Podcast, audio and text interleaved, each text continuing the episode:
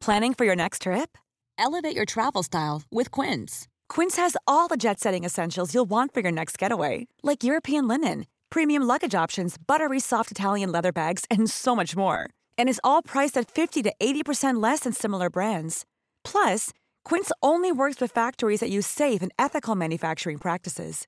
Pack your bags with high-quality essentials you'll be wearing for vacations to come with Quince. Go to quince.com/pack for free shipping and 365-day returns. Many of us have those stubborn pounds that seem impossible to lose, no matter how good we eat or how hard we work out. My solution is PlushCare. PlushCare is a leading telehealth provider with doctors who are there for you day and night to partner with you in your weight loss journey. They can prescribe FDA-approved weight loss medications like Wegovy and Zepbound for those who qualify. Plus, they accept most insurance plans. To get started, visit plushcare.com slash weight loss. That's plushcare.com slash weight loss. Ever catch yourself eating the same flavorless dinner three days in a row? Dreaming of something better? Well, HelloFresh is your guilt-free dream come true, baby. It's me, Keke Palmer. Let's wake up those taste buds with hot, juicy pecan-crusted chicken or garlic butter shrimp scampi. Mm. Hello Fresh. Stop dreaming of all the delicious possibilities and dig in at HelloFresh.com. Let's get this dinner party started.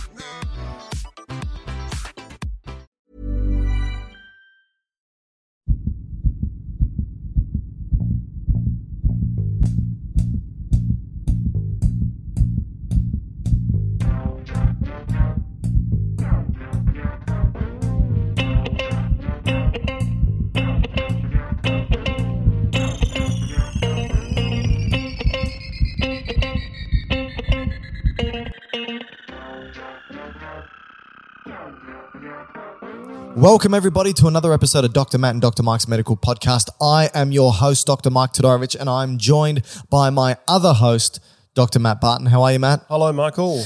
Uh, at the very beginning of this episode, you would have heard our theme tune, and part of that theme tune goes ba boom, ba boom, ba boom. That, my friend, if you weren't aware, is a heart beating. And your heart, Matthew, that enlarged heart that you do have, Muscle pump.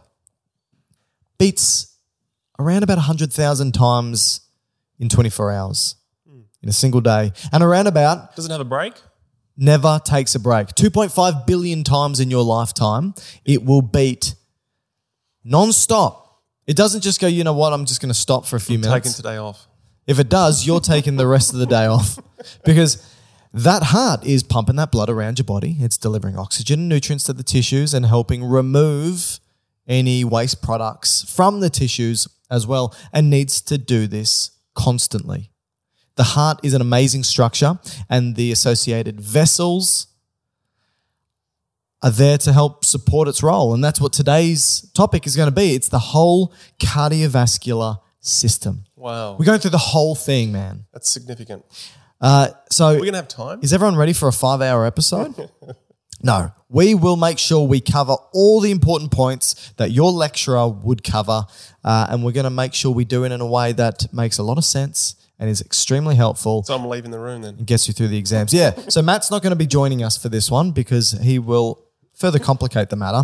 But all right, let's just begin with a general overview. I alluded to what the heart does in the car- let's just say cardiovascular system. So cardio, heart, vascular vessels. So this is the system that encompasses those two things, those two components. The point, the point is basically to deliver blood. Would you So blood's the most important thing here. It's just that this is a pump and various conduits. pump, pump, and pump and pipes? Pump and pipes, Like which is our- the our original boy name band, of our boy band. Dr. Matt and Dr. Mike. Who was pump and who was pipe? It doesn't matter. I don't think we should delve any deeper into that. Um, so the blood's what's important here. And the heart pumps the blood and the vessels are conduits or pipes. All right. So what's in the blood that's so important for the heart to pump around? Um, well, where do you, where does it end, really, Michael? Oh, well, maybe let's first say where does it begin? Oxygen would be a big one. All right. Nutrients, Yep. Like what? um, glucose, Okay. that's cool. proteins, Yeah. Well, amino acids. okay, fats, Yep. um, Well, trig- like triglycerides specifically, glycerol and uh, um, fatty acids. the water, The or- water. or plasma, Yep. electrolytes, Oh yeah. um, temperature. No, Not really. Well, no, no. It, it- no this has is a good point. temperature associated with it, This is a good point. but it's important because that's what. The the the temp. So obviously the tissues of the body need to make ATP. Yep. Right. Uh, in, and in doing so, when it makes ATP, or even when it uses ATP, uh, more specifically, it produces heat as a byproduct. Yeah. And that heat needs to be dissipated somehow. And because all these tissues are going to be perfused with blood, Mm. the blood or the fluid within the blood is the best way to remove this heat. So it does carry the temperature of the body. Yeah. So you're not wrong. You just didn't articulate it very well. okay, what else does the blood do? Um, it would help. hormones the- carries yeah, hormones. hormones uh, maintain the pH of the blood. Oh, very good. Yeah. Um, we said temperature, and then also protection. So that would be Protection. immunologically. So oh yeah. to prevent infections. Yes. So yes. it would it would carry an army with it. Yeah. Of But white that- blood cells. Yeah, so that's most of it, I reckon. Well, that's a- Simplified. That's delivering. Yeah. But it removes stuff too, right? So oh yeah, so all the waste products that the tissues generate like carbon dioxide. after doing its aerobic or anaerobic respiration or making ATP Yeah. with or without oxygen, um, has to take it away and get rid of. Yeah. Yeah. And it has to do it constantly because all the tissues are yeah. always working. Yeah. So it's So you'd taking away the carbon dioxide, it's taking away metabolic byproducts like urea, ammonia, Lactate. and things like And that. And so um, you would say that the cardiovascular system transports this blood, yes. but also it needs to perfuse it into the tissues. So it's not Ooh, just perfuse. That's a good so- word. So it's not carrying it there; it has to force it out of the pipes into the tissue. has to deliver it in an appropriate quantity and an inappropriate force so that it feeds the tissues. And we can get to that point shortly. So that's great. Uh, the heart is a muscular pump Yep. That allows for, that So generates the force to push this blood. Yep. Uh, and it moves through different types of pipes or different types of vessels, which go from arteries to arterioles to capillaries to venules to veins and then back to the heart again. And then the whole thing starts all over again. So I think what we should do is generally overviewing the basic anatomy and then we can go into more detailed anatomy. So I think the very first thing is again, cardiovascular system is comprised of a heart, which is a pump.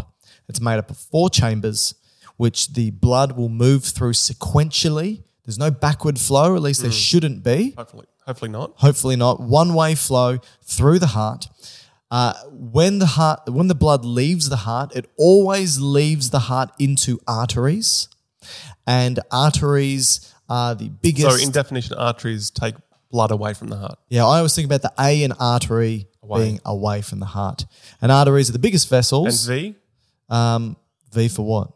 um, I don't know. You're going with these terms. No, just do A for away, and then you can just say veins by default will return blood to the heart. okay. I thought you were going to say it's a German word for towards or something. Oh no, I, I don't speak German, Okay. um, unfortunately. So arteries are taking blood away from the heart. Uh, they will branch a multitude of times, and the smallest arteries are called arterioles. Uh, these arterioles will then deliver blood to capillaries, which are the areas in which blood delivers all those nutrients Yep, yep. and will remove all those wastes. And then it turns into venules and then veins, and then the veins go back to the heart itself. So the heart being four chambers has two sides to it. The left hand side. So we're going now, now going to focus it on the heart. Not, not yet. I'm Okay. just briefly talking about this, and we'll talk about its location in the body first. So it's the heart is separated by two sides, and both sides shouldn't mix. And so the left hand side predominantly deals with that oxygen rich, nutrient rich blood, and the right side generally deals with oxygen poor, uh, nutrient poor blood. Now, before we go into the details of all that, we should talk about where the heart is in the body. Like, is it in your pants? Chest, Is it chest. Okay, it's in your chest. That's the first Thoracic, step. thoracic cavity. All right, we're going into more detail here. Yep. Um, it's about the size of two fists put together, or I should say, both your hands. If you were to encompass one hand with the other and make a fist with both of them together, that's about the size of your heart. What happens if you're like a, a fish or a whale? Because they only have fins. Yes, it's uh, two fins put together. if you're a whale, it's like the si- size of a Volkswagen, isn't it? Yeah. Beetle. Uh, beetle. or a blue whale anyway. Yes, yes, not um, not like a A little minke. minke whale, little albino minke whale. Um, so two fists in your thoracic cavity. It is sitting behind your sternum, which is your chest bone, but in front of your vertebrae. It sits in an area called the mediastinum, which sits between- Mediastinum. mediastinum. Okay, whatever, mate. Uh, which sits between your lungs. Yeah. And the heart, the bottom part of the heart is pointy, and the top of the heart is flat, So it's like a pyramid. upside down. Yeah. And the top, strangely enough, the flat part is called the base, but that's at the top. And the pointy part is called the apex. And the apex of the heart, the pointy bottom, which which is you're often referred to as, uh, points towards your left hip. So it's got a bit of an angle to it. This heart. Um, the base being the top, that's where all the vessels will enter and leave the heart. Yeah. Now, the very top, the base of the heart sits at around about your second rib, and the apex is around about your fourth intercostal Yeah, space. yeah. Um, and the way that I tell my students to find their fourth intercostal space is on the left hand side to find where the apex is sitting, right? Because the heart's a little bit to the left of, of in your thoracic cavity. So go to your left nipple and then go Well, to this is a bit subjective to people from uh, people to people. here. Generally, generally speaking, generally speaking, if you go to your left nipple and then feel the first space between your ribs underneath your left nipple, that's going to be around about your fourth to fifth intercostal space. And if you leave your hand there, and I'm feeling it right now, you should be able to feel your heartbeat, and that's the apex of your heart hitting against your thoracic wall. Beautiful, just beautiful. So, Have you seen that cartoon of uh, a bikie um, saying to an old lady, um, "Show us your boobs," no, I haven't. and then she like just lifts up her um, bottom of her t-shirt, and then they're like hanging to her knees. Okay, so in So- that in that instance, um, the way I just described the location of the heart wouldn't, work, be relevant. No, that would be like near the the Yeah, femur. the popliteal.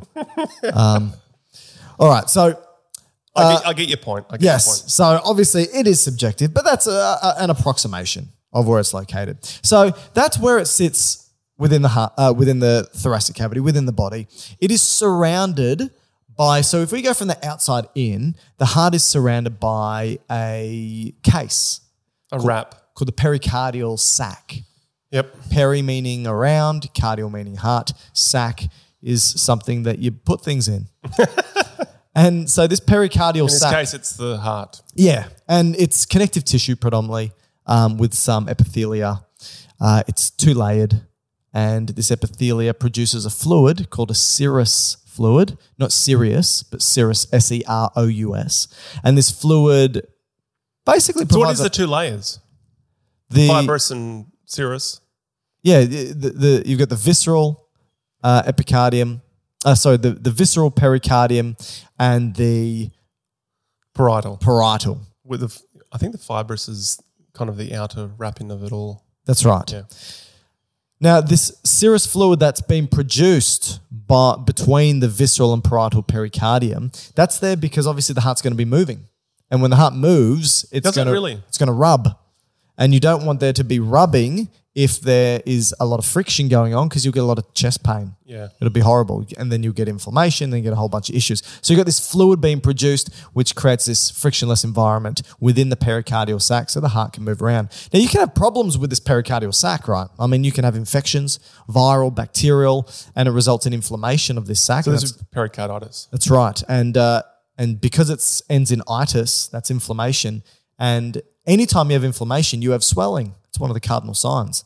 So you produce huge amounts of that serous fluid, and it becomes so great that so much pressure is built up in that sac that it puts it impedes the heart's ability to shift and move, Oh, yeah. and they get huge amounts of chest pain. Or or to feel. Yeah, and it, yeah, so it impedes the heart's So ability that to feel, a, like a, something called a tamponade. which then needs to be relieved. Yeah, yeah. So that could actually come from blood. True. So yeah. if you had a one of your blood vessels on your heart broke, it would bleed into this sac, and Yes. then it would start to take up space, and the heart can't feel well.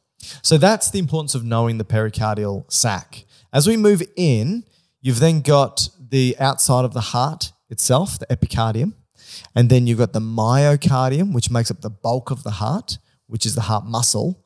And then you've got the endocardium, which is the inside of the heart itself.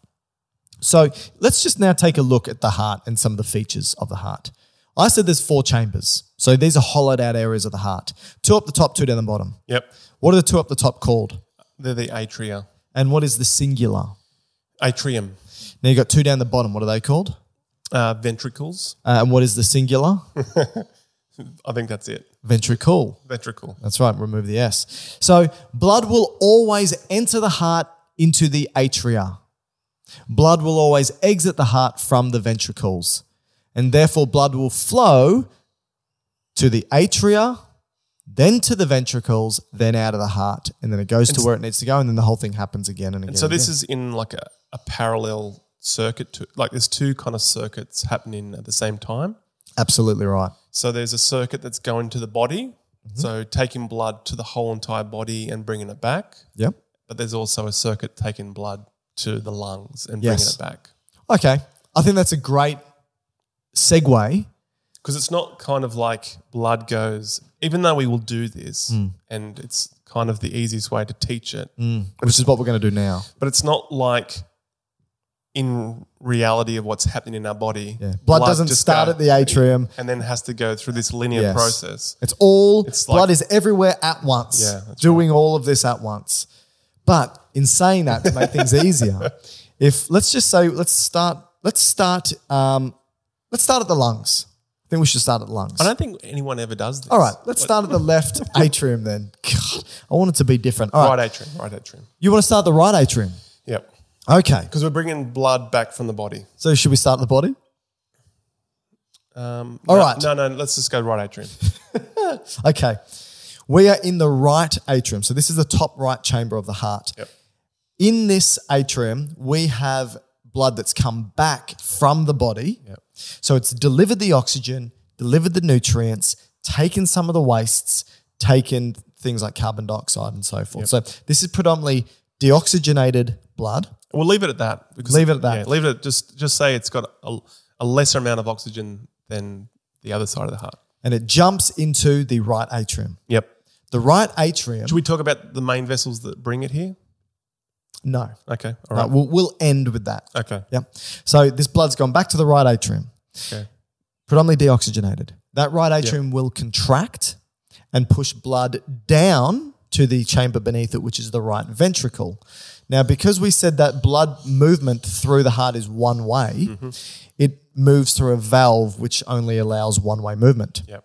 So this heart valve separates the atri- the right atrium from the right ventricle, and it's called the right atrioventricular valve, Makes sense. or the Well, the, the valve itself has cusps associated associated with it, and in this particular side, it has three cusps. So we just call it a, a tricuspid Yeah. valve.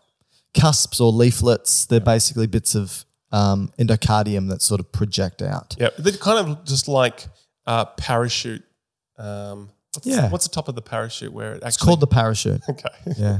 So the the part that captures the air to stop you falling to your death Yes. that has kind of three components to it, and that's got why we call it the, the tricuspid valve. Yeah. So it allows one way movement. It allows for the blood to go from atria, right atrium to right ventricle, but not the other way. but not the other way. So now that the blood's through the, this tricuspid valve or right atrioventricular valve, it's in the right ventricle. Then the right ventricle will contract. Now, the blood will get pushed against all the walls of the right ventricle, including the tricuspid valve, but it doesn't let that backflow. Luckily, it's closed. That's right. So it only exits the way that it can exit, which is the one vessel called an artery. And this vessel is called the pulmonary artery. What does you- pulmonary mean? If you want to be technical, it's it starts with the trunk. Okay, so it exits the pulmonary trunk, Yeah, yep. which is still a part of the pulmonary Yeah, it's still an artery. artery, but it, you just call it a trunk because it's the largest part of the tree. So what does pulmonary mean? Lung. Okay, so an artery means it's leaving the heart. Yep. So it all makes sense now. This is a vessel that's going to the lungs, it's leaving the heart. Yep. And so it goes from the pulmonary trunk, and because you've got two lungs, one either side of the heart, this vessel needs to split in two. Two, Known as bifurcation Bifurcation. to go to the right and left lung. And so now you've got the right and left pulmonary arteries. The blood that goes to this these lungs becomes now oxygenated, drops off the carbon dioxide, picks up oxygen. Now we've got oxygenated blood.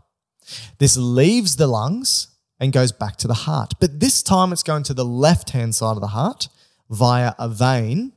And because this vein is Veins, veins. Oh, no, you're right. Multiple veins, four veins actually. Yep, yep. So these veins are coming from the lungs to the heart. Therefore, what would their names be? Pulmonary veins. Pretty easy, right? There's two on each side, so you have two left, two right. Perfect. But but both the left and right pulmonary veins go back to the left atrium. Yep. Now, oxygenated blood is entering the left atrium. That left atrium contracts and pushes blood through another one-way valve called the left atrioventricular valve, also known as the it's got two more names. Yeah. So it's only got two cusps, so we can call it bicuspid. But the one it's most frequently referred to is because the shape of it looks like the, the cap or the hat that the Pope wears. I thought the Pope always wore like a backwards Yankees cap. no. No? Um, maybe cardinals wear Yeah. this type of hat. Yeah, like a very it's so hard to explain. Just Google cardinal hat. Google mitral It's called a mitre, Mitre? mitre hat. mitre hat. And that's why they call it the mitral valve because it kind of looks like this um, It does. headpiece that is. Um, Like cardinals wear. yep. All right, so it's moved through this left atrioventricular valve, also known as the bicuspid valve, also known as the mitral, Mitral valve, valve. into the left ventricle. The left ventricle will contract. Now, here's the thing. When the left ventricle contracts, it's pumping blood out via an artery, mm-hmm. unsurprisingly, but this artery needs to deliver the blood to every tissue of the body. Every tissue, from the top of the head to the tip of the toes. So it needs to generate a lot of force. So it's got very thick muscle associated with it. And it leaves the left ventricle via what artery? The aorta Yes. And the aorta is enormous. So big I could get into it. in the Maybe whale. not in that the big. whale. In the whale. In, in a whale, in a whale. But um, no, it's probably about the size of your thumb. Your thumb could f- probably fit into your aorta. Um, and this, you wouldn't be you wouldn't be doing well if you did that though, right? well, I could do it to your aorta and I'd be fine. Um, so this aorta obviously needs to branch a multitude of times so that it can deliver blood up to the head and down to the toes and everywhere in between. Uh, and we're not going to go through those branches today. Thank goodness. I mean, we could, but I think that's another episode. So the aorta and its branches are delivering blood now to the tissues of the body. It's dropped off the oxygen, picked up the carbon dioxide and various waste products. And if you were to quantify all these blood vessels, what distance are we talking? okay, good question. Do you know the answer? Because I'm going to guess. Yeah, I know the answer. 100,000 kilometers? Hundred thousand kilometers. Yeah. Really? Yep. Oh, that's pretty good.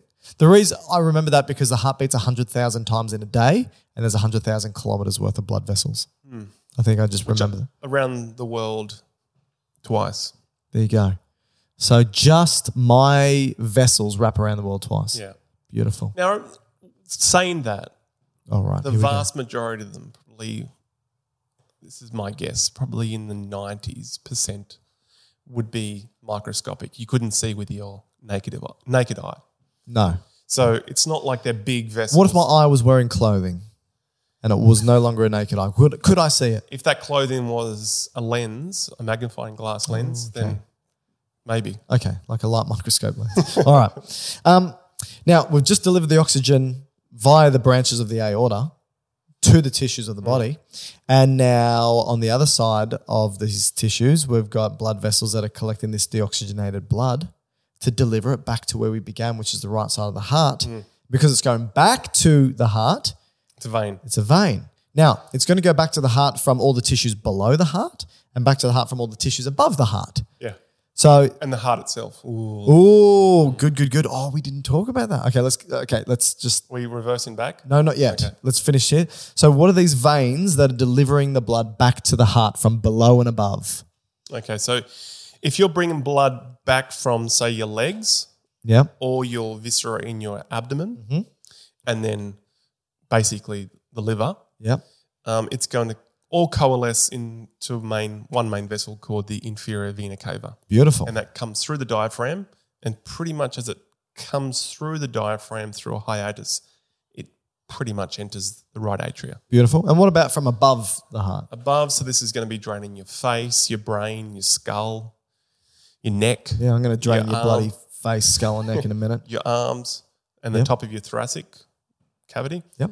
uh, it will come in as the superior vena cava, So you've got the inferior vena cava, superior vena cava, and they both enter the the right atria. right atrium. And we're back to the beginning. And we've got one more to add, Oh yeah, and that's the coronary sinus, which is um, interesting. just kind of tucked around the side of the tricuspid valve. Yeah, so let's. I just want to. So, a lot of people, and uh, I'm guilty of this. When I first started biology many moons ago, uh, I think I just assumed that the heart got its blood from within. like uh, diffusion. Yeah, like the blood was in the heart at all times. So it's just going to get its nutrients through that mechanism. But just like every other tissue, it needs its own dedicated blood supply, which is delivered to the surface of the heart and then obviously moves more deeply to feed the tissue, um, called coronary arteries.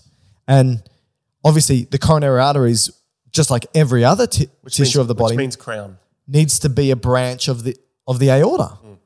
So technically, the first two branches. Yeah, the it's the very first branch or branches. And where did you say it is? So, so we didn't talk about the valves leaving the heart, Matt.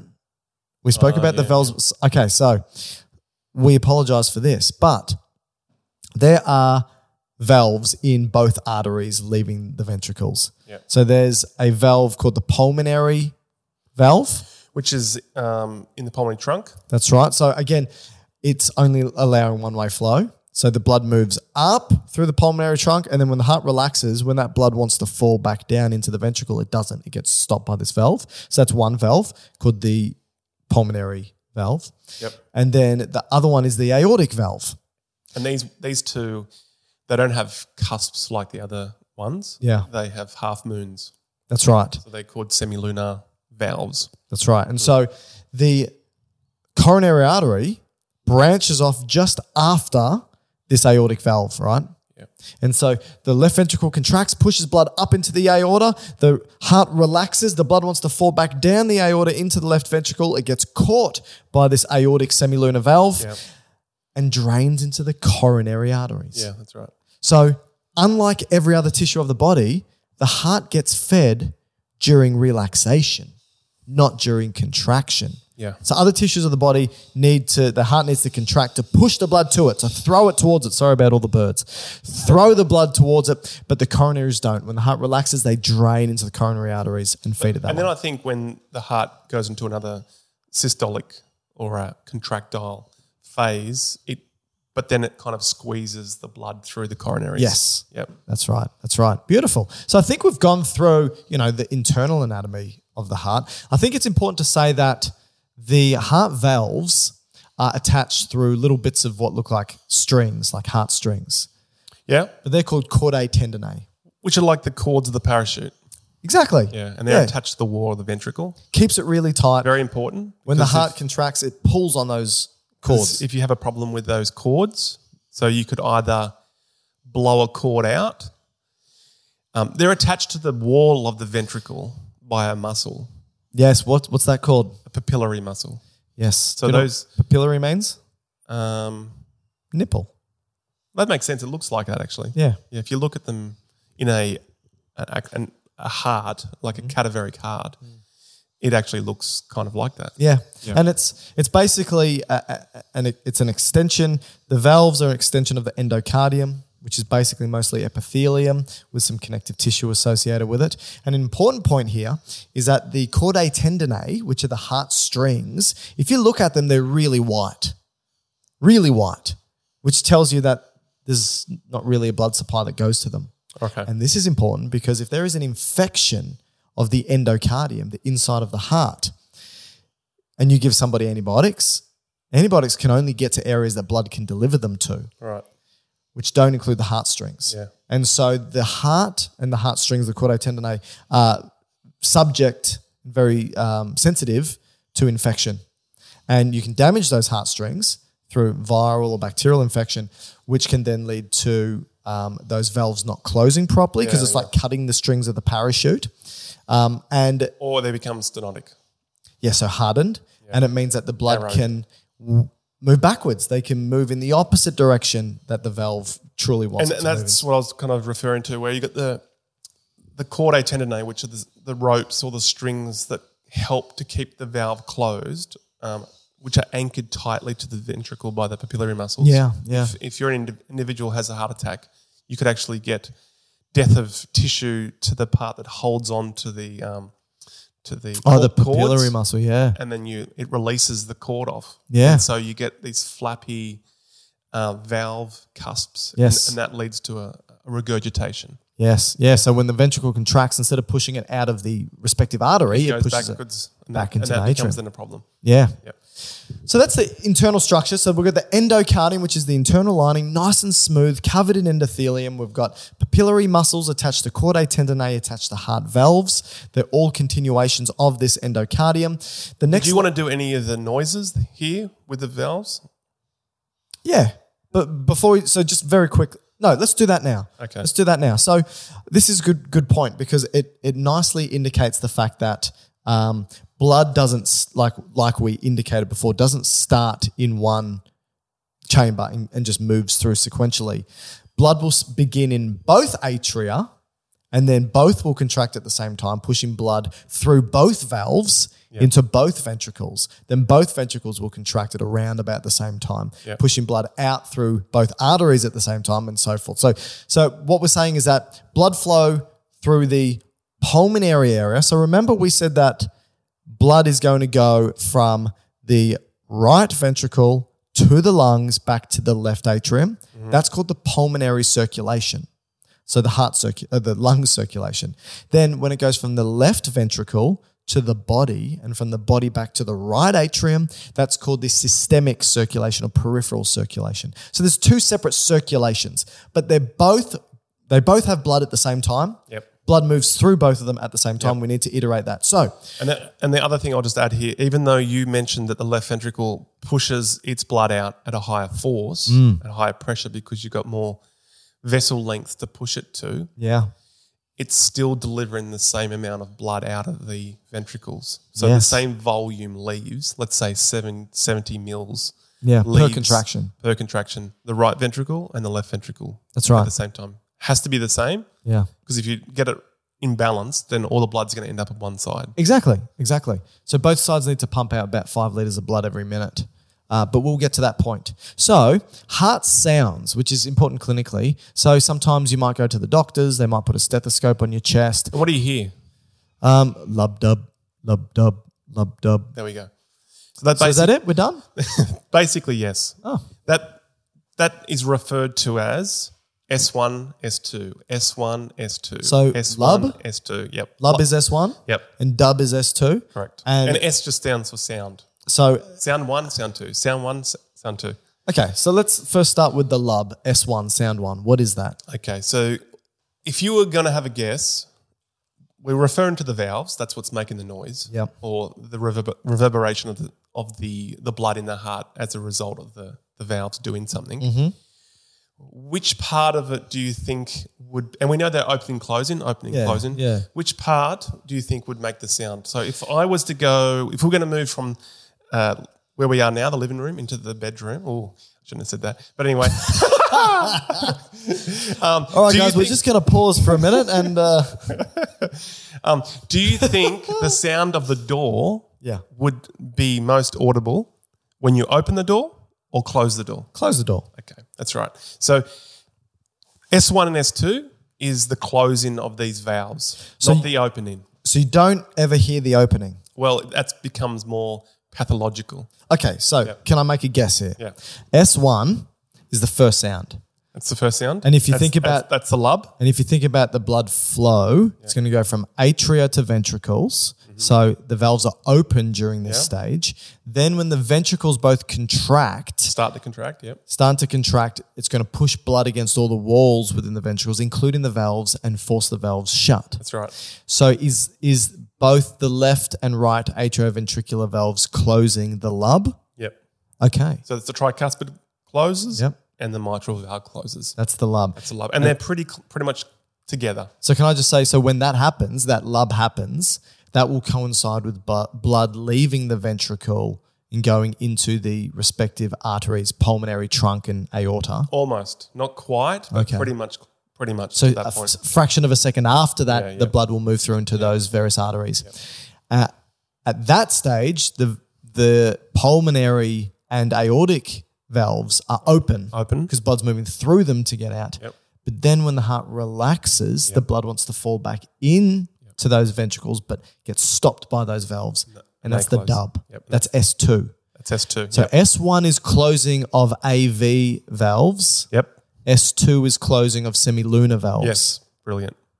Okay. And the only thing I'll add to the S2, but you've said it perfectly, but the only thing you could add to it, depending on what the individual is doing. So if the individual takes a really deep breath while, whilst you're listening to the chest, Oh, like yeah, yeah. the auscultation, there may be a slight separation in the dub because so it's not perfectly aligned just because of the pressure differences between um, the blood ves- the blood pressure going to the lungs Yeah. and the blood pressure going out to the body. Oh, interesting. Because when you take a deep breath in, Yeah.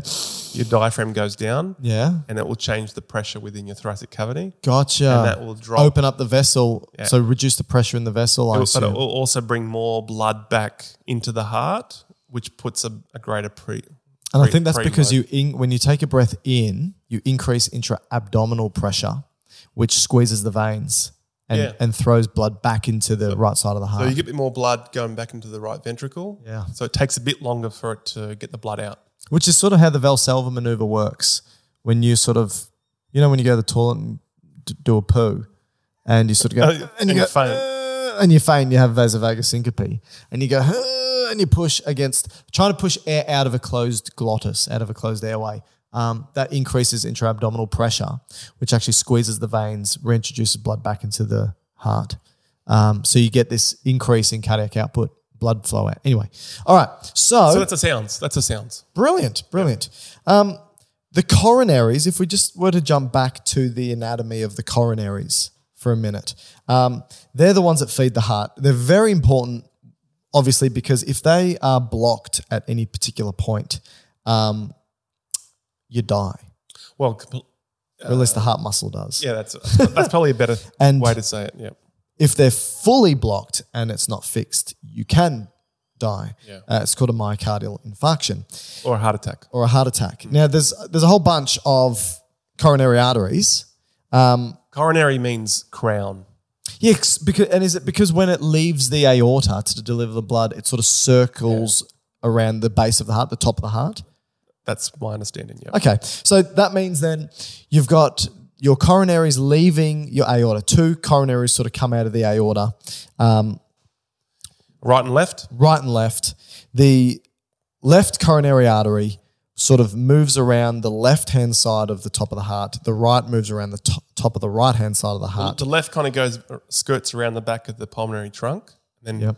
then it kind of appears Yep. just kind of below the um, well, it's actually called the auricle, which is the Auricle, the, yeah. ear- the ears of the. Oh, do we have to talk about the auricle? It's sort of just so when you It's look just, at it's just remnants of uh, what the atria, um, additional space that it had, particularly when you were in an embryo. and if the heart overfills, you can actually chuck blood into the auricle as a bit of a backup. But it just looks like an ear.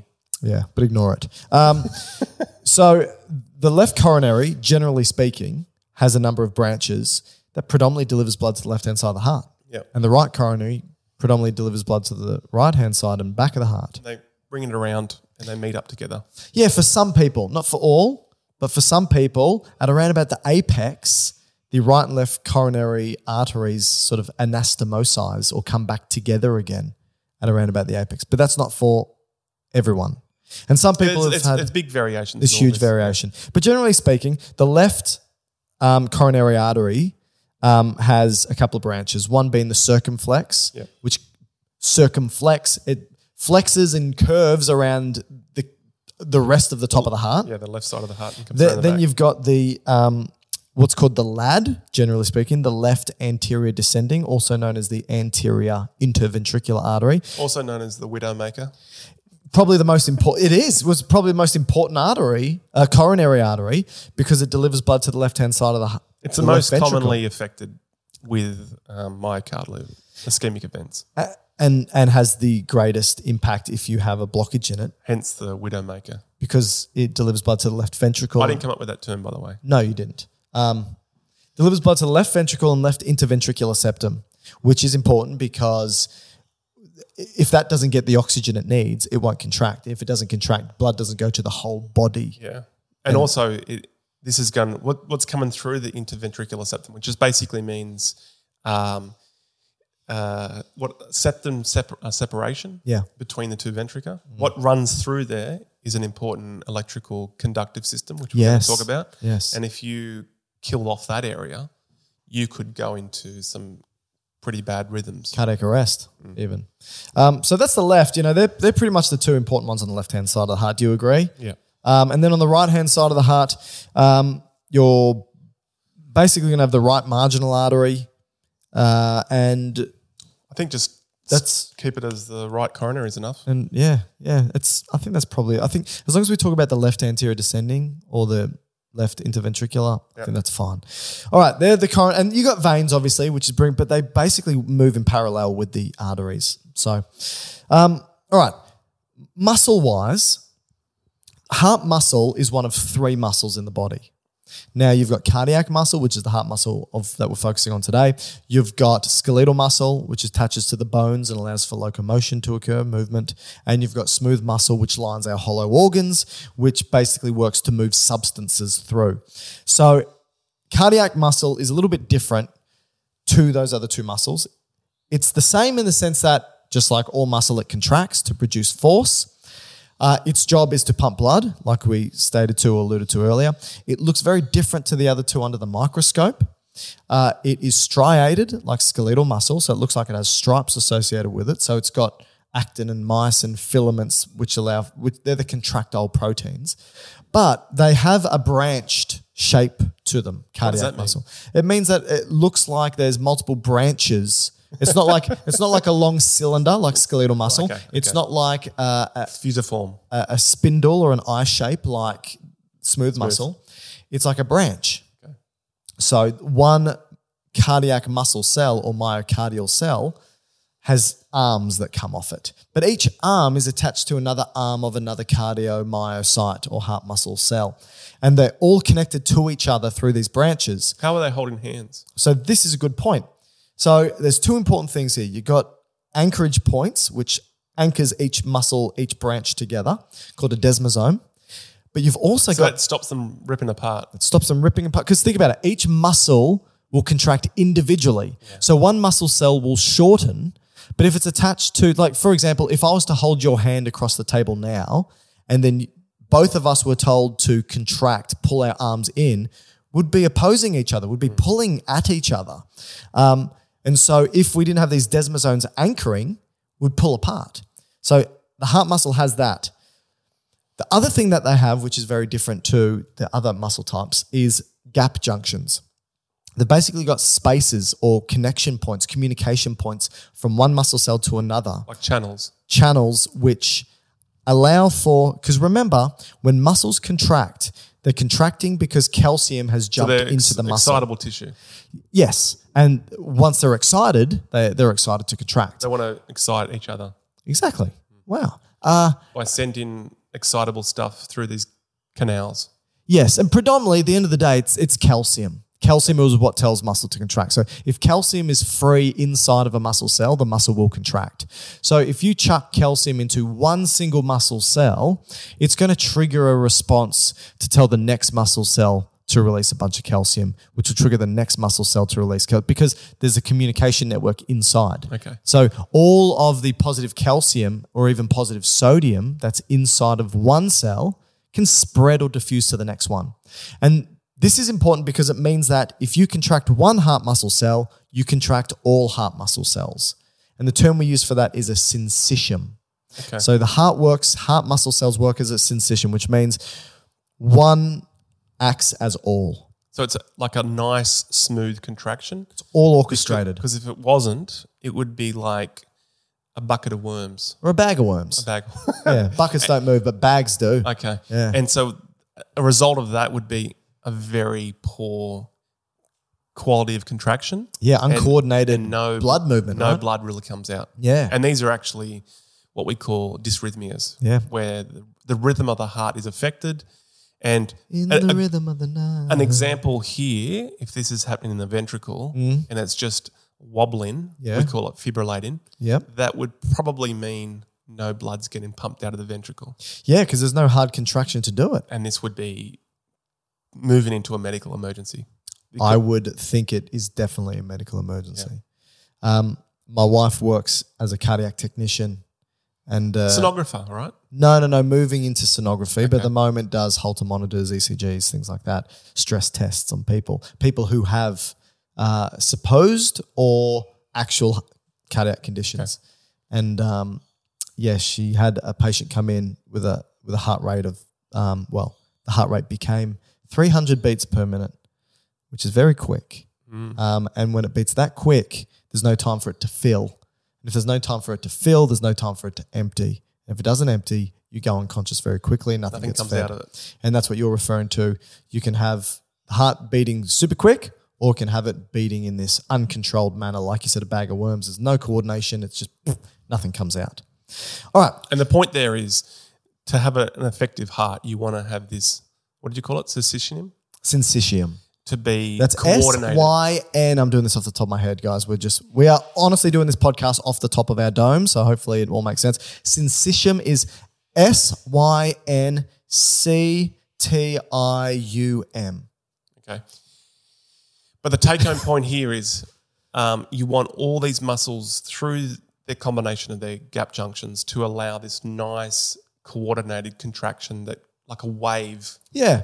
You want the a- the muscles of the atria to contract first to push the blood down into the ventricles. Then you want the ventricles to contract second from bottom up, like you're squeezing a tube of toothpaste, right? To get Yeah. this because both of the arteries that leave the heart are superior to it. So you need to pump the blood up. So you want it to contract from down upwards. Um, and it, it's all patterned in this beautiful way. And we'll talk about that in one second. The final point I want to get across here is that the heart muscle, which is doing all the contraction here, uh, is of a different thickness in different areas of the heart. So it's thinnest at the atria, thickest at the ventricles, and the left ve- ventricular wall Extra thick. four times Super thicker. thick. Four times, Matt. Okay. I always thought of three, but No, you're wrong. The left ventricle is four times thicker than the right, ventricle. Why? Why? Come on. Um, muscle Quick. us- mu- muscle usually goes with force hmm or in terms of muscle size, right? Yeah. Um, That's why my biceps are ten, four times bigger than your biceps. Okay, so that Why is that? You can lift uh, four times greater weight. 12 times, but yeah. Okay. Um, exponential. All right. Um, but that's kind of the theory, right? So the left ventricle has to just push against a greater force Yeah. or into a circuit that has a greater pressure. Muscle grows in accordance with um, a load. Yeah. opposing force and load. Um, you know, you go to the gym, the more load and force that you oppose the muscle with, the muscle responds by getting bigger. It's called hypertrophy. The heart does the same. But we have to state here Go on. that there is just because the heart becomes bigger doesn't necessarily mean it's a good thing for it. So if you are, Yes. if you got hypertrophy, which just means muscle growth of the heart, That doesn't. that's- yeah, it's it not good or be, bad. It could be pathological It Could be. Left. Oh, let's just say heart hypertrophy. Yeah. So I just saw a picture um, just recently on Twitter, and the heart. They did a chest X-ray, Mm-hmm. and the heart took up the whole chest space. Okay, that's a big heart, Yeah, so it would be. and I don't mean that figuratively. That's a little. It would probably be, if I looked at it and estimated, it'd probably be three times bigger than it should be, Wow, even more, maybe four times. wow. Um, and that was the cause of that was rheumatic heart disease. And so, what would lead to that? You kind of alluded to it earlier. An infection, a bacterial infection, leads to this long standing inflammatory process that causes the buildup of plaques on, presumably in this case, on the aortic valve. Yes, And it becomes hardened. hardened, but it just gets filled with, um, they call it vegetations Really? and it just stops. So I, I can't give you the exact diameter, Mm. but um, what what would be the diameter of a uh, top of a bottle that you drink? Like a drink bottle? Yeah, yeah. Oh, maybe about probably the radius would be two centimeters. Okay, so let's just go with. Diameter, maybe no diameter, maybe three centimeters. Let me, let's just say that's that's what it is. I'm, I'm, I'm guessing here, right? Yep. Um, that's what it should be. So Yeah. That's the blood size di- diameter that it has to push out against. Right. Now, over time, after this particular condition, the rheumatic heart disease, it goes from that diameter to a straw size. Okay. And so the left ventricle is trying to push this 120 millimeters of mercury, Yeah. high amounts of force, out this little small little pipe now. Yeah. And so it goes, God, this is a lot of work. Yeah. I better build more muscle. Yes. And in this person, it's gotten so big, it's taken up the whole That's chest insane. size. That's insane. There's never been a faster or easier way to start your weight loss journey than with PlushCare. PlushCare accepts most insurance plans and gives you online access to board-certified physicians who can prescribe FDA-approved weight loss medications like Wegovy and Zepbound for those who qualify. Take charge of your health and speak with a board-certified physician about a weight loss plan that's right for you. Get started today at plushcare.com slash weight loss. That's plushcare.com slash weight loss. plushcare.com slash weight loss. Even when we're on a budget, we still deserve nice things. Quince is a place to scoop up stunning high-end goods for 50 to 80% less than similar brands. They have buttery soft cashmere sweaters starting at $50, luxurious Italian leather bags, and so much more. Plus, Quince only works with factories that use safe, ethical, and responsible manufacturing. Get the high-end goods you'll love without the high price tag with Quince. Go to quince.com slash style for free shipping and 365-day returns. Insane. But this wouldn't be a good growth. No. So let's talk about that. So while the left hand side of the heart is four times thicker than the right, it's four times thicker because it needs to deliver blood to the top of the head to the tip of the toes. So it needs to generate more force, therefore more muscle is required. Easy. The right hand side only needs to deliver it to the lungs, which is sitting, you know, just right next door. So it doesn't need to generate that much force. Um, if you are an athlete or somebody who exercises a great deal, you're working your heart. So I want you to think about this. And you would actually get high blood pressure during that exercise. Yeah. right? So okay. So let, us talk about this very briefly because I think this is a really interesting point, um, and it might be the topic of a whole podcast. Who knows? But um, you are sitting at home. You're just sitting down on the couch. Your heart every minute is pumping out five liters of blood through, and let's just say it's pump, the left hand side of the heart is pumping out five liters of blood every single minute. That five liters needs to be delivered to all the tissues of your body in an appropriate quantity under an appropriate pressure. Now, 5% of that 5 liters goes to your heart, so the coronary arteries to feed it. 15% goes to your brain. 25% goes to your gut. 20% goes to your kidneys. 20% goes to your muscles. And 5% goes to your skin. Now, if you do the calculations, that's 90% of the blood. The remaining 10% goes to the remaining tissues of the body. But they're the major tissues that need to be fed, and that's how much of that five liters needs to go to all those areas. So that means 20% of your five liters at rest, which is one liter, one liter of blood goes to your muscles at rest every minute. Okay. Now you decide to start doing some burpees or go for a run or something. The muscle starts to contract. To contract, it needs, needs oxygen because it needs that oxygen and glucose to create ATP, and therefore the demand goes up. More blood needs to be delivered to the muscles. So we need to find a way to deliver more blood to the muscles specifically and not go to other tissues of the body. Now, when you're doing this, you're putting yourself into a stressed situation. So you stimulate the sympathetic nervous system, right? That's fight or flight. Its response is to send a signal down to all of those small blood vessels that feed these tissues called arterioles. They've got heaps of muscle in them, smooth muscle, and they tell them all to constrict. So now you've constricted all of these blood vessels feeding all those tissues that I just outlined, right? And so the blood backs up into the systemic circulation. Blood backs up into the left ventricle, and the left ventricle goes, Whoa, this blood's, like you were saying earlier, really hard for me to pump out. I need to pump harder and faster. And it does that, and in doing so, increases the pressure inside. So your blood pressure, like you said, in response to exercise, goes up. But we've just told all these blood vessels to constrict. We want the blood vessel at the muscle to dilate. So, how do we do that? For some really interesting reason, smooth muscle has an additional receptor on it for the sympathetic nervous system, which overwhelms the one that tells it to constrict and it tells it to relax and dilate. And at the same time, the motor neuron that goes to the skeletal muscle to tell the muscle to contract will release acetylcholine. That's the neurotransmitter that tells skeletal muscle to contract. This acetylcholine can spill over to your blood vessels, and acetylcholine inhibits the sympathetic nervous system from telling your smooth muscle to contract in those blood vessels, and it relaxes. So does that mean uh, smooth muscle in blood vessels, um, when it's not told to activate, will actually intrinsically dilate? Correct. Okay. Unless, so this is all extrinsic, um, um, extrinsic, uh, what would you say? Um, control or regulation of blood pressure. But all of these tissues have intrinsic or local control measures. Yeah, yeah, so okay. if one tissue is low in oxygen, that low oxygen or high carbon dioxide that will be present will tell the local blood vessels to dilate. Yeah, okay. Um, if you've got high metabolites, lactate, um, things like that, um, very acidic, it tells the blood vessel to dilate as well. And that would be is isn't that actually the exact different the opposite to what happens in your lung?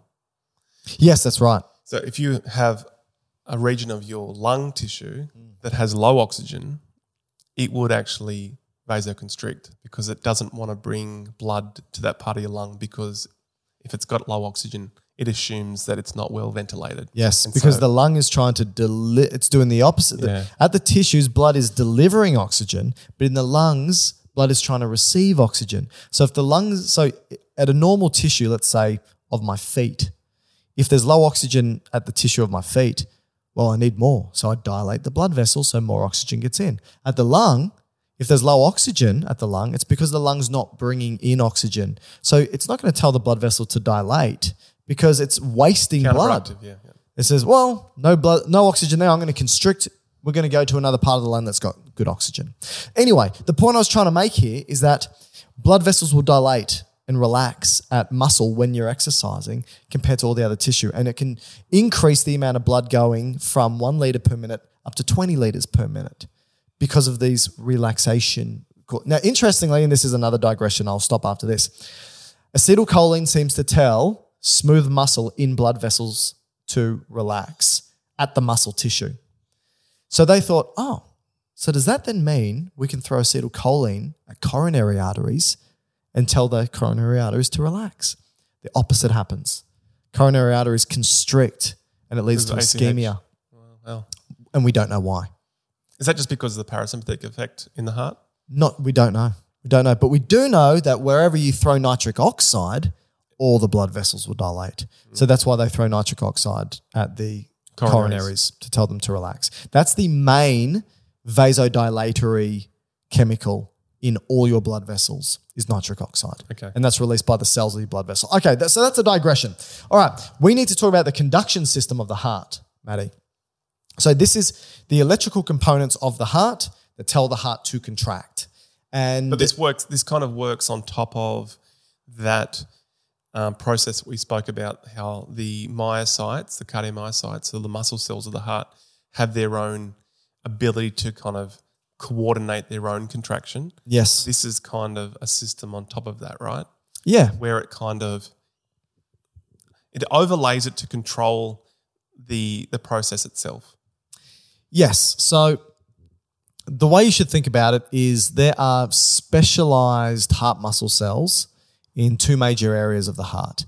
One is sitting in the atria, the muscle of the atria. The Top, other the top of the atria, and the other one's sitting in the muscle of the ventricles, top of the ventricles. or, or kind of between the two. Yeah, between the atria the and ventricles. Yeah. And so the one at the atria is called the sinoatrial node, and the other one's called the atrioventricular node. So the sinoatrial node, sino means sinus. Atria is referring to the fact that it sits at the muscle of the atrium. It sets what we call the sinus rhythm, which is around about what, 70 beats a minute. Um, now, it does something called spontaneous depolarization. What does that mean?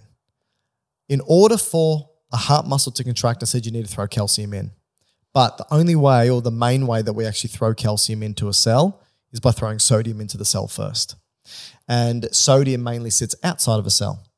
So the sinoatrial node, these nodal cells that we call them, they've got channels for sodium that are just constantly open.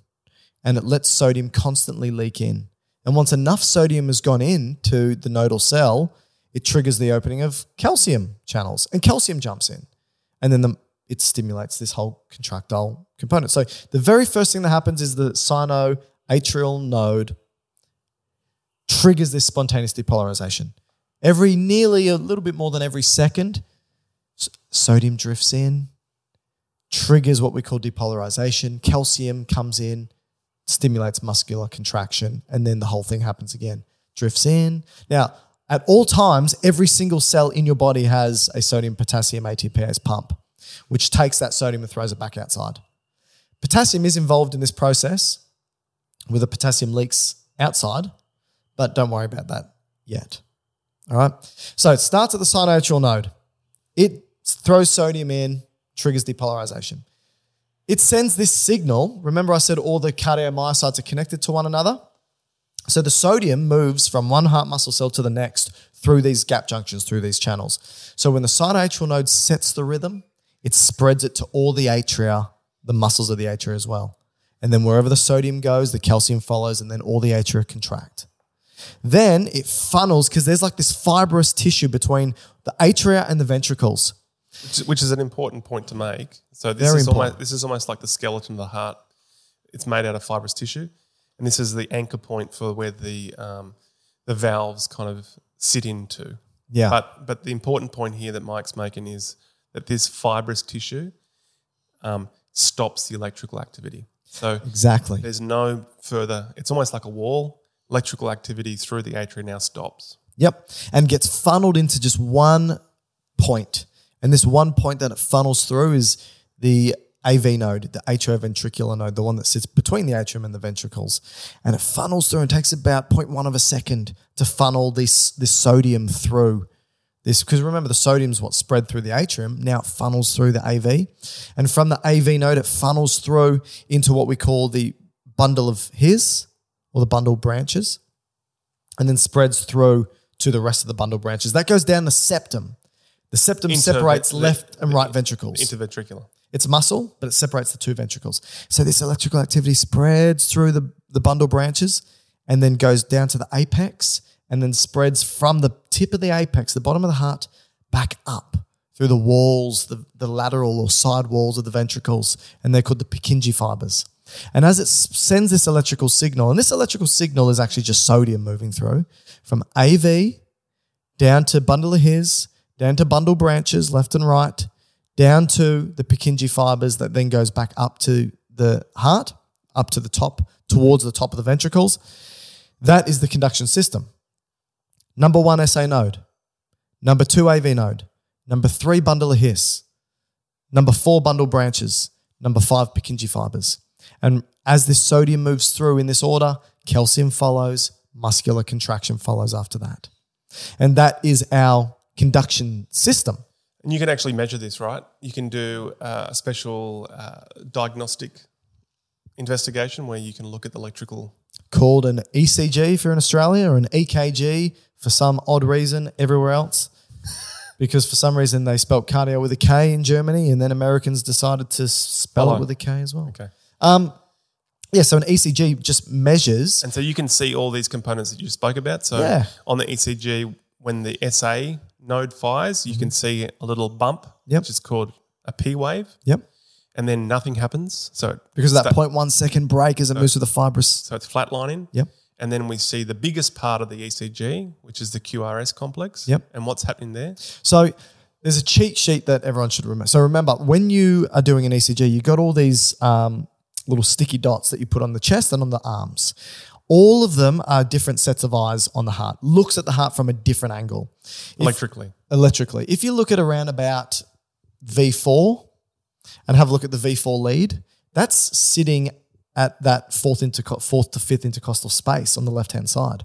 And at the very beginning of this podcast, I said that is where the apex of your heart sits. So V4 is It's like you're sitting at the left hip. Yeah, it's like you're looking up through the heart from the apex towards the base. Okay. Right? And so if you look at just that lead on an ECG, it's going to pick up all the electrical activity that goes towards it and away from it. And if a positive, if electrical activity that's positive goes towards it, you get a bump up on the ECG. If the electrical activity that's positive goes away from it, you get a dip down. If you have negative activity that goes towards it, you get a dip down, which makes sense. It's the opposite of the positive going towards it. And if you've got negative going away from it, you get a bump up, right? Okay, okay. And that's the cheat sheet. And I said sodium is moving through all these different parts of the conduction system. Pos- sodium's positive. positive, yep. So basically, you start at the SA node. It releases all this sodium. Sodium moves through the muscle, the SA node, and then the atrium, and it moves in the direction of this lead. So you get a little tiny bump up because atrial muscle's not that big. So that's P wave. That's the P wave. Then there's the break, like you said. It's called the isoelectric point, where nothing's happening because of that 0.1 second break as it moves through the AV node. And then it moves down the bundle of His and then down through the two bundle branches. That's towards it. Well, it's towards it, but here's the thing. The left bundle branch, which is in the interventricular septum, has branches that branch off but goes away from the lead. Right? And so, and, but because it's such a thin area, this septum, you've got sodium moving away from the lead very quickly. So you actually get a dip down. That's a Q. That's the Q wave, which is a downward deflection. But then once it gets to the apex and moves through the Purkinje fibers, all these fibers, predominantly those on the left hand side, because remember, the left hand side's four times thicker than the right. Mm-hmm. So whatever's happening in the left muscle of the ventricle is going to overwhelm what's electrically what's happening on the right.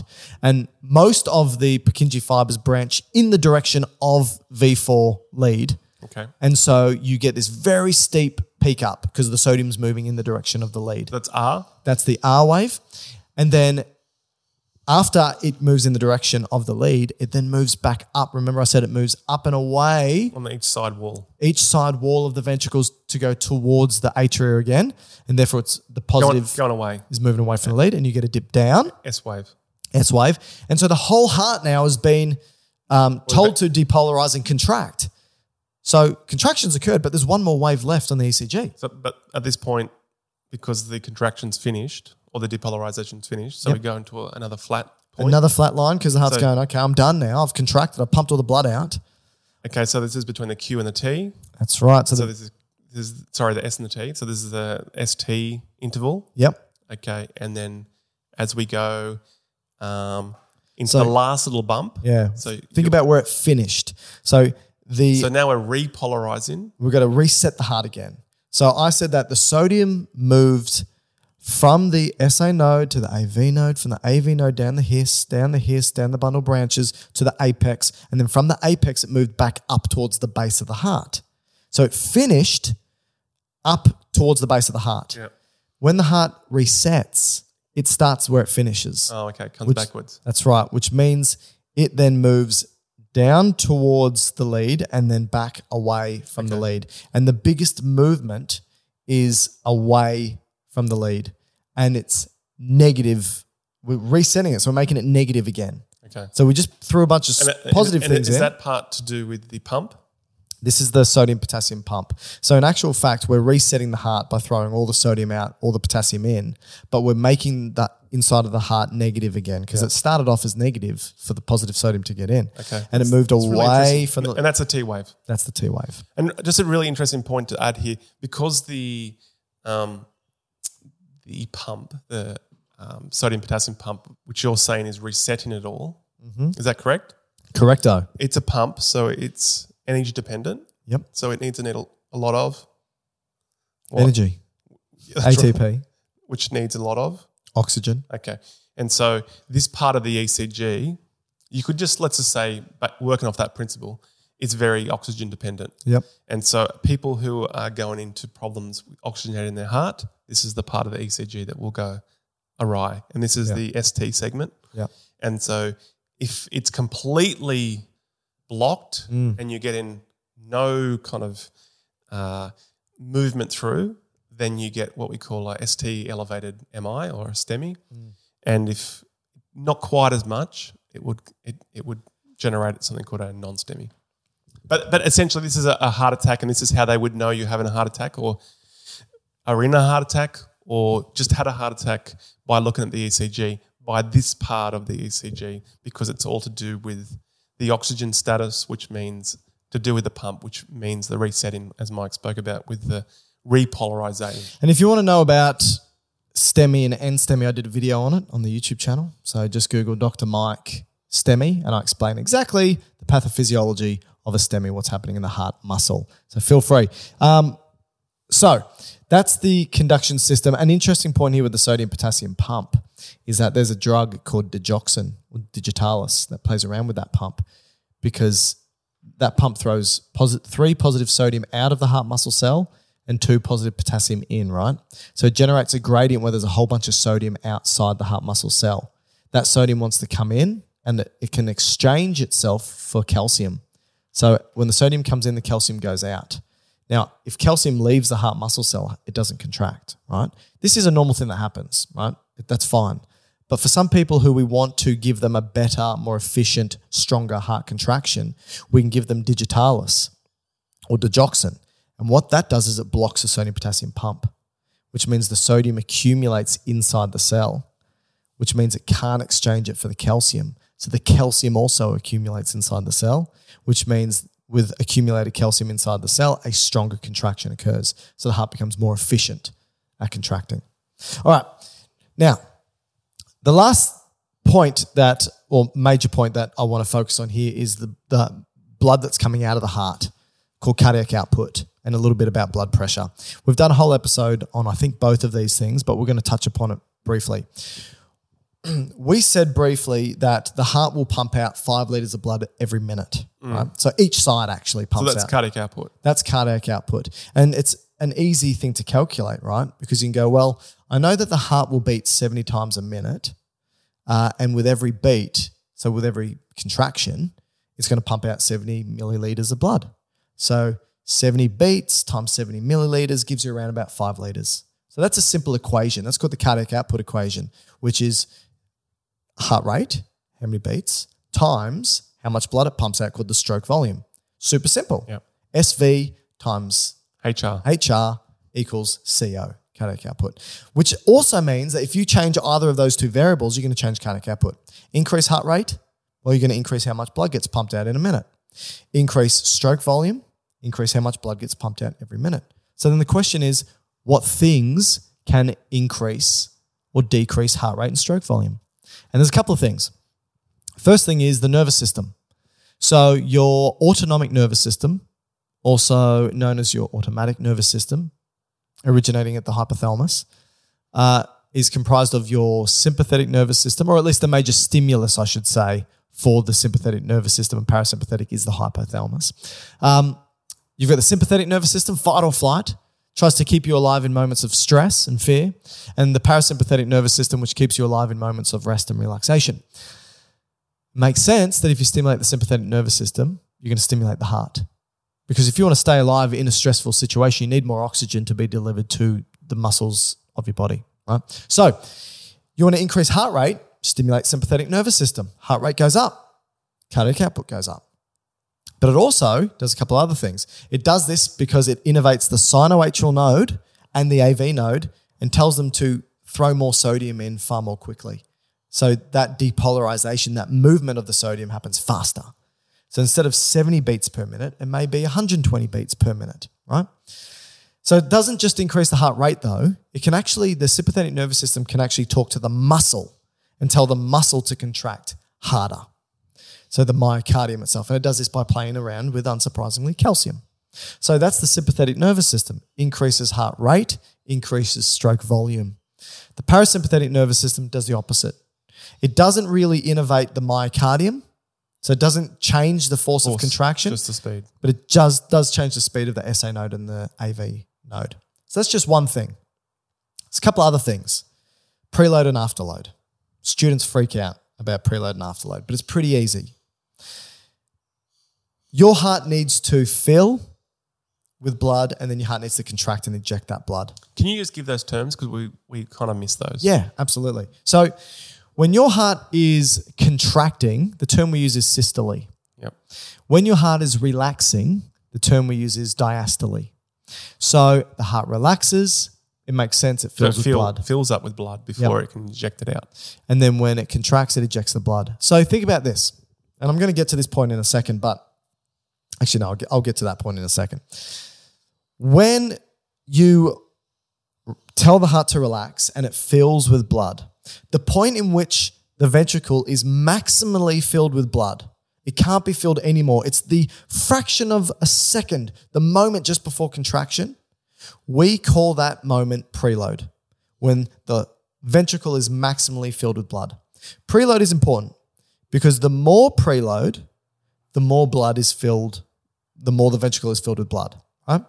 And there's a thing called the Frank Starling mechanism, which means the more that the ventricle is filled with blood, the harder the heart contracts to eject that blood. Makes So, unsurprisingly, increased preload leads to increased stroke volume, which leads to increased cardiac output. Yep. All right, that's preload. Afterload is the force or pressure or resistance, I should say, that that ventricle needs to overcome to eject the blood out of the ventricle. So if we take the left hand side of the heart, the artery that's leaving is the aorta. Mm. Now, if you've got some sort of blockage or narrowing, like we spoke about. like we've spoken about before, or you've got high degree of pressure in your arterial system, when that left ventricle contracts to pump that blood out, it has to go against a whole bunch of resistance, which means if, and that's called afterload, the resistance that you encounter trying to eject the blood. So if afterload goes up, stroke volume goes down mm. because you're experiencing more resistance. So there's an inverse relationship with afterload and cardiac output, Yeah, right? Does that make sense? it does. Cool. So these are the major things that can affect cardiac output. It's speed of the heart, contractility of the heart, The force. the force, and also preload and afterload. Okay. They're the major points. And then finally, blood pressure. This leads into blood pressure because blood pressure is the force that the blood is putting on the walls of the arteries. And part of the blood pressure equation is cardiac output. So, in actual fact, the amount of force that the blood is placing on the walls of your arteries is cardiac output times the amount of resistance there is in the vessel. So, this is how I like to think about it. And it's called systemic vascular resistance or peripheral vascular resistance. What is systemic vascular resistance? Okay. You are you've gone out the back to water your plants. You've got your hose attached to your tap and you turn the tap on and water will and, and you've turned the tap on so five liters of water comes out every minute, Yep. right? Yep. At the end of that hose, the water's going to come out at a particular pressure. You are fixed in your position and you're trying to hose a plant that's one meter away and you're feeding it, right? You're feeding it with that five liters of water that's coming out every minute. But then you've got another plant that you need to feed that's two meters behind that plant. The water doesn't make it to that plant. The pressure is not enough. The cardiac output isn't enough, right? But the pressure inside the hose isn't enough. So the question then is, how can I increase the pressure in that hose for the for it to feed that plant that's so far away? One of the answers is you can turn the tap on more and increase the cardiac output.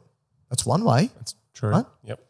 Another way is you can change the diameter of the hose. You can put your thumb on the end of the hose and narrow it, and then it squirts out even further. Hmm. So by narrowing the hose, you increase the resistance inside And it changes the pressure. and it changes the pressure. Yep. So there's an inverse relationship here with the diameter of a hose or the diameter of a blood vessel and the blood pressure. You decrease the diameter of the vessel. Think about it. You got two hoses, one that's like uh, a foot wide in its diameter and water's moving through it five liters a minute, and another one that's one centimeter wide in diameter and water's moving through it five liters a minute. The one that's like a foot wide, water's just going to fall out the end. But the narrow one, water's going to squirt really far because it needs to get five liters out a minute. The only way it can do it is by making the fluid go faster. Mm. So the same thing happens in the blood vessels. So we can increase our blood pressure by two ways. You increase the cardiac output, how much blood gets ejected every minute, out of the tap. and we told you how you can do that mm. heart rate, stroke volume, or you can narrow the blood vessels. There's actually a third way, which is you can increase the length of your blood vessels, but you can't do that overnight, and it's not clinically relevant unless you're obese. Yeah. Right. Yeah. Or the viscosity as well. So the thickness of the blood. Yeah, true, true. But again, that's probably not as, uh, you won't see that as. Not unless you're a competitive cyclist from the 90s. Yes, which which is just an interest, Allegedly. interesting digression. Well, we interviewed, uh, or we spoke to a cardiologist in the UK, yes. um, Rowan, Yep. Dr. Rowan Francis. and he said that he, uh, I'm not sure if he said he had patients or he had just heard of no this, case studies. Where um, competitive cyclists that were taking maybe certain agents that um, added the the degree of red blood cells in their blood. So, Erythropoietin. so instead of having EPO. forty five percent of your blood being red blood cells, it may go up to sixty percent. So that, Thickens, that right? makes your blood a lot thicker. Yeah. And that's great when you're cycling because Mm. you can carry so much more oxygen and you can do that cycling so much better. But the, the drawback of this is thicker blood.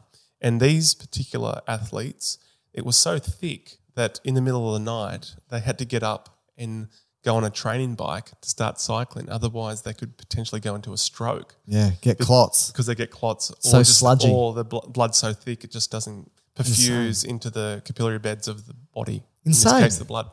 In- in- sorry, the brain. So they developed, or possibly could develop, um, stroke. And I think he did say to us that it was relatively common. Well, I shouldn't say relatively common, but in this cohort of people Yeah. having a, an ischemic stroke Yes. um, yeah, there were heaps was happening issues. because of this issue. So that's viscosity. Yes, you're right. So to change blood pressure, you change its cardiac output times the systemic vascular resistance, which is just the amount of resistance experienced in the blood vessel, which is mainly due to the diameter. If it's more narrow, resistance goes up, blood pressure goes up. If And it's re- if it's relaxed, resistance goes down, blood pressure goes down. And just like we saw with the relaxation and the contraction of the heart, the same thing happens in in the blood vessel. Yeah. we have um, a kind of a contractile phase and a relaxi- relaxation phase, which is why we have systolic and diastolic blood pressure. Yes. which is the high number and the lower number.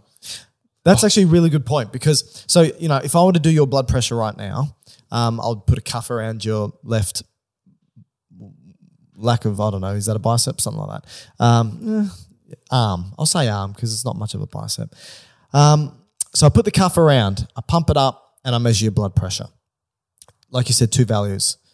Let's say it's a, a, a normal in quotations um, blood pressure of 120 over 80. So that's 120 millimeters of mercury over 80 millimeters of mercury.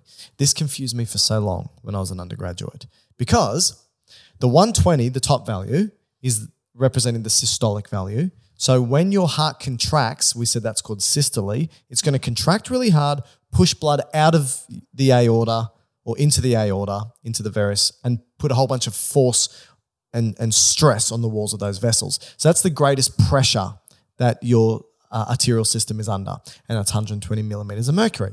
Great. Then when your heart relaxes diastole, I would think, well, why isn't it zero? Why is there no pressure in your vessels? How come it's 80? What's going on? And it took me a little while to figure out. It's because when systole occurs and blood's pushed out of the heart into the arteries, the arteries are really stretchy. They're filled with elastic tissue. So they stretch, and then you get 120 millimeters of mercury worth of pressure. Then when the heart relaxes, the elastic tissue of the Recoils. artery snaps back, recoils, and continues to push blood through. And this continuation of blood being pushed through is what gives you the 80 millimeters of mercury worth of pressure. So, in actual fact, the systolic value is a representation of how, how hard the heart's contracting. The diastolic value is giving you an indication of how stretchy your arteries are. So, if somebody's arteries are hardened, you're going to have a lower diastolic value. And it's called a widened pulse pressure, where the systolic is high, the diastolic is low, the difference between the two is great, and it's called a widened pulse pressure and can be can be an indication of hardened arteries. Yeah, which usually goes in older age, and this Yes. is part of the reason why the elderly are may more inclined to maybe have fainting episodes with change in postures because they that just changing from a horizontal to a vertical and having that pulse pressure difference can be the difference but with perfusing or not perfusing your tissue well mm. in those fractions of seconds and if it's not perfusing your brain well then you'll have a syncope or a fainting episode Totally. The interestingly, you know, I always have students say, "Why is it millimeters of mercury? What the, what's going on there?" That's a strange unit to use, and it's simply just an old throwback. If I were to get your one of your arteries and I was to connect it to a tube that's then connected to um, a container that has mercury in it, and I was to wait for your heart to contract under systole, if I had that tube with mercury, under systole, it would shift that mercury up 120 millimeters in the tube, right? Then when your heart relaxes, that elastic recoil of your arteries would shift that mercury 80 millimeters. That's that's all it's referring to. You could refer to it as water. So I could say your blood pressure, Centimeters of water. yeah, it, or, or millimeters. It would be something like uh, 1500 millimeters over 1000 millimeters or something, which basically is saying that if your blood pressure right now, you're 120 millimeters of mercury, that pressure is equivalent of pushing your blood 1.5 meters. So in actual fact, the pressure of the blood moving through your arteries, if, if we were to just cut it out and have a look, it would squirt 1.5 meters. Okay. That's what that's saying. All right, that's under systole, and that's so that's that's blood pressure. Um, now the I said the last thing before like three times, but I think we need to because we're talking about the cardiovascular system, we need to just talk about the differences in the blood vessels, and I think we can finish with that. Um, Sure. so remember, leaving the heart is arteries. They branch off, and the smallest arteries are called arterioles. And then they will branch off into capillaries or capillary beds that feed the tissues. And then on the other end of capillary beds, you've got venules that coalesce into veins that then join back to the heart again. All right. Veins we always see in textbooks as blue, and it's simply because they've got less oxygen. Mm. Arteries look red because they've got more oxygen. That's just, and it's not reflective of true nature, but it's just an indication, right? Okay, all arteries have the uh, sorry, all blood vessels have the same three layers or tunicas. You got the tunica intima, which is the inner layer that's basically in contact with the blood intimate inside. with the blood. Yes, intimate with the blood. That's a good way of saying it. Uh, the tunica media, which is the middle layer, and the tunica externa, also known as adventitia. The intima is just endothelial cells, which is epithelial cells. Excuse me, epithelial cells of the blood vessels. Then you get the tunica media, which is predominantly for arteries, elastic tissue, and smooth muscle.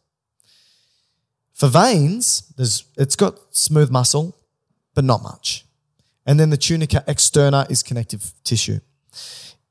All of these arteries, arterioles, capillaries, venules, and veins have those same three layers, have the same components, just in different quantities. Arteries have heaps of elastic tissue in the media and the interna. Veins don't. Arterioles have huge amounts of smooth muscle in the media. Veins don't. Veins have very thin layers, which means they can distend really easily. Arteries And they hold a lot of blood, actually. they hold a lot of blood. So the way you should think about it is like this. Arteries are filled with elastic tissue. They're elastic. So when the blood moves in, they can stretch. They've got a high distensibility, stretchability, and high degree of recoil. That's the first thing. In the arterioles, because they've got a lot of smooth muscle, they're capacitance vessels. So they can constrict, change the diameter, change blood pressure, and dilate, which means they can dictate where the blood goes, when it goes, and at what pressure. So capacitance vessels. The capillaries have little porous holes in them, and there's different types of capillaries, fenestrated, sinusoidal, and so forth. That just that depends on the size of the holes, really. But the whole point is they exchange. what comes out of them? So they're the sites of exchange, the Yeah. capillaries. The venules and veins have very thin walls. So if you put a bunch of blood into them, they stretch heaps, but they're not elastic. They don't snap back very well, but they're very stretchy. In actual fact, 65% of all the blood in the system, 64%, is sitting in the veins. So they're red blood reservoirs Yeah. reservoirs. And that's how you should think about it. In actual fact, now I'm working off the top of my head here. At any one moment, 7% of your blood, so remember, you have around about five to six liters of blood sitting in your body. At any one moment, 7% is in your heart, 13% is in your arterioles and capillaries, 7% is in your, I'm going to try and get this right. Liver. No, no. Let me. Um, s- no, okay. Seven percent is in your heart. Thirteen percent is in your arteries. Seven percent is in your arterioles and capillaries. Sixty-four percent is in your v- venules and veins, and nine percent is in your lungs. Wow. So nine percent is in your pulmonary circulation at any one moment. The majority is in your systemic circulation, and the majority of that is in your veins, 64%. Mm, amazing. Amazing. I think we need to go. I think we need that's that's got to be it. I'm losing the, my voice. The only additional thing we can add as uh, a discerning feature in the veins is they've got the valves there as well. yeah, yeah. And now, so- why are they there? Well, they're there because, like you said, with the arteries, the arteries are really got a lot of force in them. Um, you know, the arteries have the pressure of 120 over 80 in them, and a lot of the pressure is generated from the ventricle, but Yep. also the elastic recoil. So they don't really have a great deal of problem delivering uh, pressure to the tissue. Mm. Okay, but v- veins, the pressure is very low. You know, Negligible. you could be looking at, mm, let's say, between 10 and 20 Mm. Millimeters of mercury. Yeah, compared to 120 in the aorta. And so you still have to bring all this blood back to the heart, particularly if it's your legs, right? Mm. And so the way it, it, it, it returns the blood is through a muscle pump kind of thing. So as you start walking or locomotion, Mm. your calf muscles and your leg muscles start to squeeze the veins, particularly the deeper ones, um, and squash them. Right. And so this then shoots the blood towards the heart. How cool. But it's when it squeezes it, it doesn't want to like a, a t- uh, toothpaste tube. Yeah. If you just squeeze it in the middle, um, you don't. It's going to go in both directions, right? Yep. It's going to go out the top where you want it to go, but if there was a hole in the bottom, it would also shoot out the bottom as well. Of course. Yeah. so you need to have a valve system that stop it going backwards. And so all the valves, sorry, all the veins have have valves as well. And if they become dysfunctional, particularly in the superficial valves, superficial veins, you get a condition known as varicose veins. And ah, because gotcha. they become all um, filled, overfilled, tortuous, and um, hyperdilated. And you, because they're superficial, you'll see them much more prominently in in legs because it's working against a pressure system or against gravity, should I say? Gotcha. And so this could be problematic because they be, start to become insufficient, and you start to have problems with returning blood. Yeah. And if you're not returning the blood well, and because as you spoke about, the veins hold such a high volume of blood, if you're not if you're not moving that stagnated blood, it increases the risk of DVT? it, it co- coagulating, clotting, and then, as you said, a DVT, which is a deep vein thrombosis, which Wow. means a clot starting to develop. More likely in the leg because you're working against gravity Yeah. and then if that does happen and let's just let's go backwards from this as we spoke about um, blood flowing through the heart if you get a, a clot that breaks off in the legs it's going to return up into the bigger veins and then ultimately the inter- inferior vena cava which mm. goes in the right atria mm. goes down in the right ventricles because a big clot it had to be a big clot to block these chambers off so it will go through this and then it will go up into the pulmonary circuit and then that's going to lead to a condition known as a pulmonary emboli Right. Which Which, be- isn't good. which could be a, a significant problem depending on the size of the clot and Mm. how much lung will be involved. Well, that was a whirlwind tour of the cardiovascular system. As you're probably all aware, if you're still listening, uh, we will we basically have done an episode on each of these topics, and if we haven't, we will.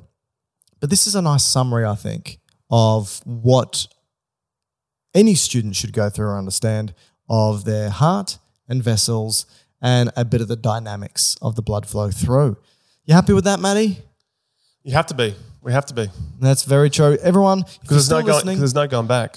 That's an hour and a half of our lives gone. yeah, for you, dear listener. So, in repayment, we don't ask for your money. We simply ask for you to give us a five star rating, tell your friends, tell your teachers, tell your pets about how great we are and that you enjoy our content for free. Go subscribe, go to our YouTube channel, subscribe, Dr. Matt and Dr. Mike.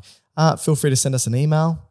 Uh, which is gubiosciences at gmail.com and just say, hey, you guys are awesome. Um, hate mail, not super keen on, but uh, please contact us. I'm on social media at Dr. Mike Todorovic on Instagram, Twitter, TikTok, Facebook, all over the place. Matt's just on Twitter, Snapchat. not on Snapchat.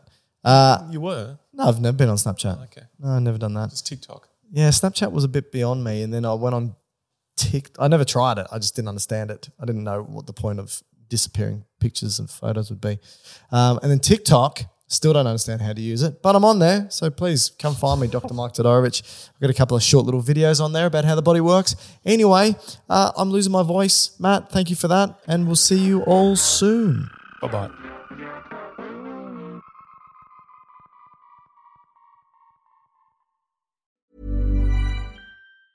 Hey, it's Danny Pellegrino from Everything Iconic. Ready to upgrade your style game without blowing your budget? Check out Quince. They've got all the good stuff shirts and polos, activewear, and fine leather goods, all at 50 to 80% less than other high end brands. And the best part? They're all about safe, ethical, and responsible manufacturing. Get that luxury vibe without the luxury price tag. Hit up quince.com slash upgrade for free shipping and 365 day returns on your next order. That's quince.com slash upgrade. Hold up. What was that? Boring. No flavor. That was as bad as those leftovers you ate all week. Keke Palmer here, and it's time to say hello to something fresh and guilt-free. Hello Fresh. Jazz up dinner with pecan-crusted chicken or garlic butter shrimp scampi. Now that's music to my mouth. Hello Fresh. Let's get this dinner party started. Discover all the delicious possibilities at hellofresh.com. Hey, it's Paige DeSorbo from Giggly Squad. High quality fashion without the price tag. Say hello to Quince.